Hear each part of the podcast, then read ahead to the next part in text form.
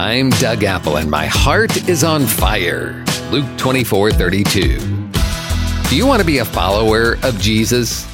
If so, he gives a prerequisite. Jesus said if we want to follow him, we must deny ourselves.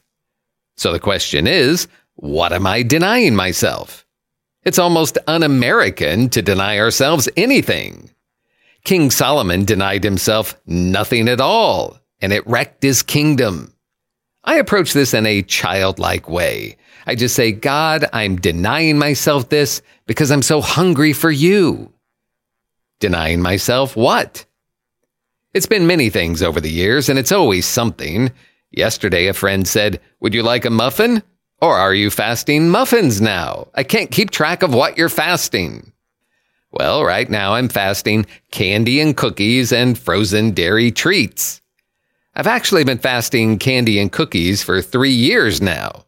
I pray, Father, I'm denying myself these things that are pleasant in this world because I'm so hungry for the things of the kingdom of God. I'm currently fasting all beverages except what I call the frontline soldier beverages of water and black coffee. I pray, Father, I'm fasting all drinks besides water and black coffee because I'm so thirsty for you. As the deer pants for the water, so my soul longs after thee. I don't really know exactly what Jesus meant when he said, deny yourself, but I'm pretty sure that if I'm denying myself nothing, I'm not meeting the standard.